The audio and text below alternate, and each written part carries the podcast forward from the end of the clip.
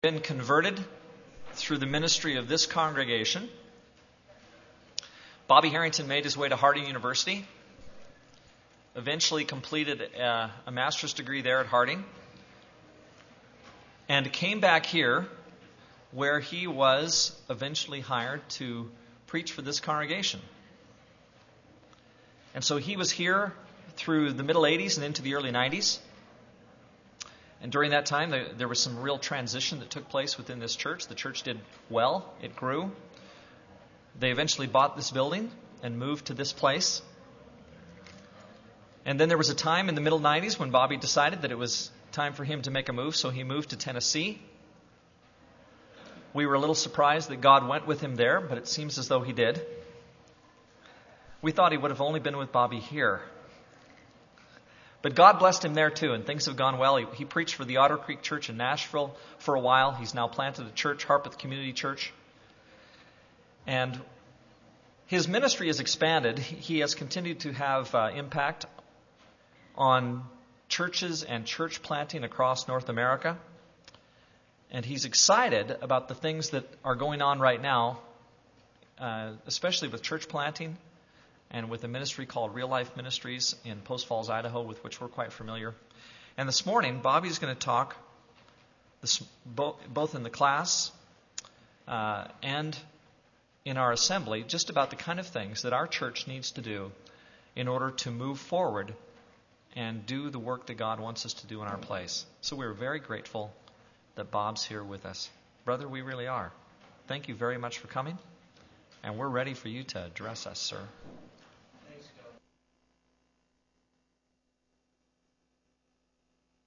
Make this work. Thanks, Kelly. okay, here's I, I want to. Kelly asked me to share with you what's changed since the early uh, 90s uh, in terms of ministry and all that. And I can tell you one thing that hasn't changed. You guys still sit way back when somebody's teaching. so I would like to ask. It's really weird to try to teach when everybody's sitting way back there. So I know it's awkward, and I know you don't want to do it. But would you stand up and come down closer here so we can at least try to have eye contact? Thank you, Mana Ekugi. You are always a good example.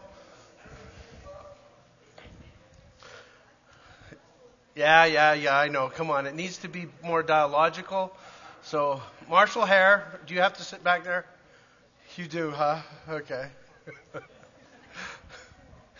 um,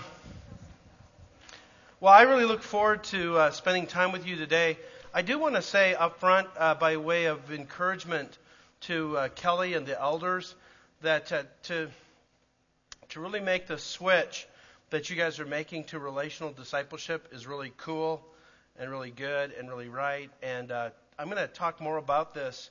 But to have Jim Putman here for two days, for Monday and Tuesday, it's like awesome. Um, because I really believe that the kind of Christianity that we're going to be talking about uh, today and tomorrow and the next day is uh, the best viable future, period. Um, and there's a lot of reasons for that, and I hope we'll get to unpack that over the next couple of days. But it makes me really encouraged to know that uh, that the church here wants to learn about that and to engage in all that, and that uh, I can share it with you because I love you guys and care very much for you. Um, we do live in in changing times. Uh, the world is changing faster than we realize. It's faster than I realize. And uh, wise people who really want to follow Jesus and make an impact are always trying to figure that out. So I'd like to talk to you some things that, that I've learned. But how about we pray first? Does that sound good? Uh, God, as uh, we come before you this morning, I pray and ask that your Holy Spirit would be present within me and within the hearts and minds of those who hear and as we discuss. And I pray that the things that are true and right and good and wholesome and Christ like would just predominate and that we'd all um, leave here this morning and uh, over the next couple of days really. Actually, I pray that we'd be really different. And I pray that you'd really draw us into this path that we're going to be talking about fully, wholly, and completely. In Jesus' name, amen. Um, ah, I have so much I want to say. So many places to go. Well, I'll tell you what. There's a handout uh, that uh, Kelly uh, gave, and hopefully you've got that because I'm going to follow that. It's called "A Changing World, Changing Local Churches." Um, some of you don't know me, and, and I don't know you, but I'll just tell you a little bit. Uh, so I grew up in Calgary. Uh, in fact, my parents still live in the same house that I grew up in. So it's really cool to be there every time to come back and see how things change. I'm 52 years of age now. They've lived in that same house, I think, for 50 years. Where's my dad? How long, how long have we lived in the house? Since 62. Okay, since I was four. So 48 years they've lived in the same house. Went to Lord Beaverbrook High School. So I was driving by it the other day. It was really cool to see it. Um, Canada has changed a lot. Um, you know, uh, the other night my dad and I went to a movie, and we were walking out of the movie, and there was uh, two women just really fondly holding one another and loving on each other, and um, you know, you could tell the kind of relationship that it was, and and I found myself having to be real careful how I described it because there are some folks in my family now who who my extended family who struggle with the same issues. And we live in just a radically different context today than we did uh, even 20 years ago. One of the things that I do is I coach leaders of churches in the United States. Uh, so I'll get leaders from churches in California to uh, Washington, D.C., to uh, Chicago, and we'll get together and uh, you know we'll, we'll kind of coach them through the main issues that churches are dealing with. One of the biggest issues is that people in my generation think very differently about Christianity than, say, the millennial generation. The handout that I've given you describes the differences between baby boomer Christians and millennial Christians. And I'd kind of like to walk that through with you. Um, uh, children who were born from 1978 through 2000 would be millennials. So I'm a baby boomer. My kids are millennials. My uh, son is uh, 24. Uh, some of you know know Chad because he came. This, I mean, he still identifies with this church. And uh, um, I was thinking the other day of the story when he was uh, Roberta Watts was teaching the Book of Job, and she was a brand new school teacher, and she worked really hard and prepared really hard, and she was teaching my son and his other kids the Book of Job, and she spent the whole class talking about the book of Job. And then afterwards, she said to Chad in front of the whole class, Well, what do you think about Job? And Chad said, Who's Job? well, he can read about Job now in uh, uh, uh, Hebrew. He's uh, been a seminary student, and uh, so he's he's doing well. My daughter's a speech therapist, and uh, I've talked a lot with my kids because they feel like, and, and I think this is true both in Canada and the United States that their generation, the millennials, think very differently about uh, following Jesus than my generation did. So let me walk you through these eight transitions. What I'd like to do as we go through this, if you have questions, I'd like you to raise uh, questions uh, so we can we can talk. What time are we supposed to be done? 10:30. Oh, so we've only got about 35 minutes. 10:40. okay. Well, let, us uh, uh, let's let's walk through it. Um, actually, let me just mention some some. I want to see if you guys connect with some. How, how many people here have read Shane Claiborne? Okay, Shane, just three, two. Okay, Shane Claiborne, uh, Francis Chan. Okay. uh, I do want to recommend a guy named David Platt. Wrote a book called Radical. That every concerned Christian today about following Jesus should read because it's a really good representation. Okay, well, some of this I'm going to have to educate. Eh, I'll just try to explain things as we go through. Let me give you the first transition from serving in the church to serving in the community. Michael Reed has always been one who's really concerned about this, and I think really speaks for a generation.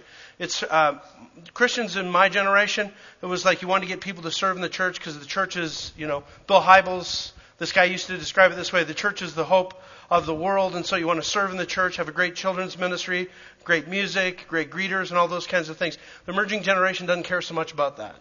It's moved from serving in the church to serving in the community. Um, we'll make this a little clearer as we go along. Secondly, from an evangelism focus to a social justice focus. From uh, being concerned that we win lost people to Jesus to a concern that we serve people the way Jesus would, that we love people the way that Jesus would, that we love the world, the hurting, and the needy the way that Jesus would. Uh, Canadians in particular, uh, tend to have a high social conscience. Um, so millennial Canadians in particular care very much that the church be involved in social justice, in ministering to the needs of the poor and, and the hurting. One of the ways that's expressing itself, by the way, is this new thing called the missional church. Have you ever heard that expression, missional church? Raise your hand if you have.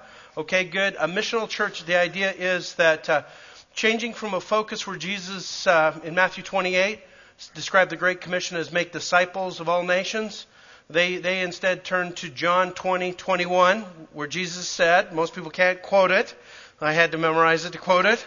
As the Father sent me, so I send you.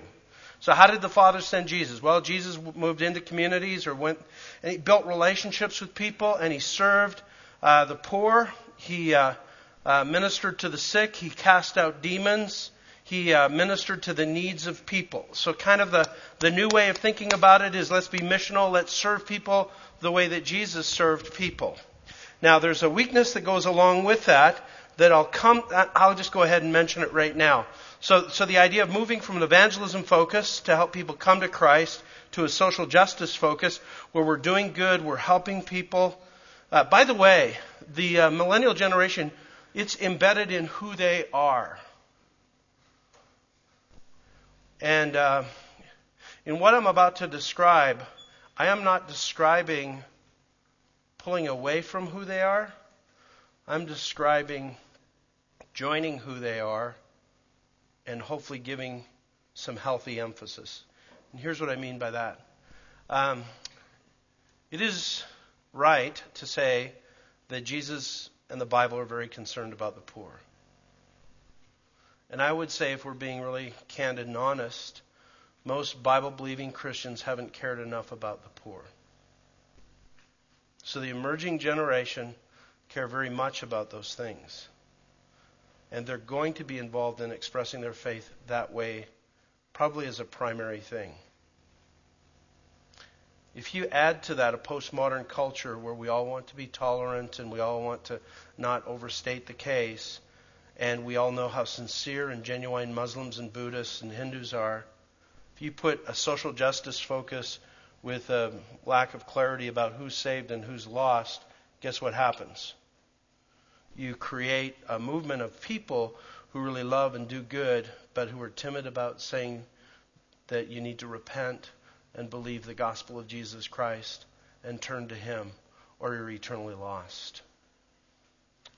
It's, it's just not being said because it's perceived that there's not a good context which you can be committed to the poor and the hurting and the, and, and the unjust, and say that at the same time. So I think it's really important to engage in that. Um, the, so, the, the uh, desire for social justice won't change. Let me keep going. From number three, which is tied to it, from uh, doctrinal clarity to embracing doctrinal ambiguity. Um, if you, it, it, part of this, uh, forgive me for giving broader terms and, and uh, coming across with some intellectual categories that really don't matter anything in the end. But we are coming out of a period where people really emphasized education and knowledge and facts, and the churches did the same, right? So the idea was, especially in our heritage in the Restoration Movement, it was to know the Bible, understand the Bible, get your doctrine right, and hold to the correct doctrine. Does, it, does anybody agree with that? Does, it, does that connect with you? Okay, that, that's kind of, kind of the background.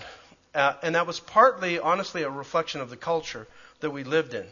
Um, for many Canadians, science was king, right? And so you wanted to be a rational, logical person. I remember at Lord Beaverbrook High School when I first learned biology.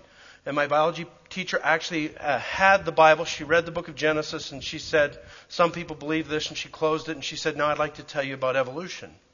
And uh, rational thinking people believe this kind of stuff. And so it was kind of this thing that um, to be uh, the kind of person you wanted to be, you wanted to have ra- clarity, clarity of thought. Doesn't matter so much anymore.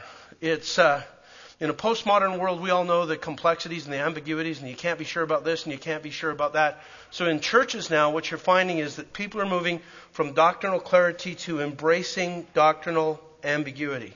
It's not that people reject doctrine. It's just that the doctrines that mattered so much to us with their tidy, neat packages don't matter as much because the millennials know that oftentimes those were overstated cases. That people act like they had more certainty about things than they actually did. Number four, from church program development to development of the individual Christian. Uh, baby boomers, lo- we used to love to build uh, bigger and better churches and strong church programs with strong preaching, strong worship, children's ministry, student ministries, and the like. We wanted to be the best possible church we could be, right? Now the idea is that the church would be the best possible people that we could be for the benefit of the community. Not so much about the church as the individual. How's this impacting me? You all, by the way, more and more think that way. Um, our culture has trained us to be consumers, and so we all come to church with what am I going to get out of it? And uh, we have raised a generation who automatically think according to marketing and and um, you know what's best for the consumer, what's best for me, and that's the attitude we come to church. Who cares so much about the church? What's happening to me? Number five from church centered to kingdom of God centered. Now, it used to be that people thought those are one and the same thing. From church centered to kingdom of God centered. Uh, if I say kingdom of God, can somebody help me with what I mean by that? I think you all know what it means to say church. Church is the focus, if you're a Christian, of your life, to the kingdom of God now being the focus. Universal church. Okay, universal church? Yes. Mm-hmm. He is in charge, or people's lives are about are, are done in the way that he wants it to be done. You nailed it. She's got it. The kingdom of God. One of the ways to think about it is the kingdom is the reign and rule of God. So if the kingdom is the reign and rule of God, wherever God reigns and rules, that's the focus of God's heart. So if God is reigning and ruling in what I do at work, I want to express in fact, God wants to do that, right? God wants to reign and rule in the way I conduct myself in my family, at work, with my neighbors, that that's the kingdom of God. And I want to live out the kingdom of God. It's a biblical theology that is really biblical, but was not often talked about in the past. Okay, so there's a shift now from not so much talking about the church to the kingdom of God. And it's, in many ways, it's really a healthy shift because the kingdom of God is so much broader than the church. Number six, from programming excellence, from programming excellence. Now, this is a bit of a paradox here, but uh, used to think in the church you wanted to have the best preaching, the best music. When I when I I remember thinking, do I ever want to go into ministry? I don't know if I'm a good enough preacher, you know. And if I'm not a good enough preacher, then I shouldn't do it. My son is wrestling with this a little bit, I think, as well. You know.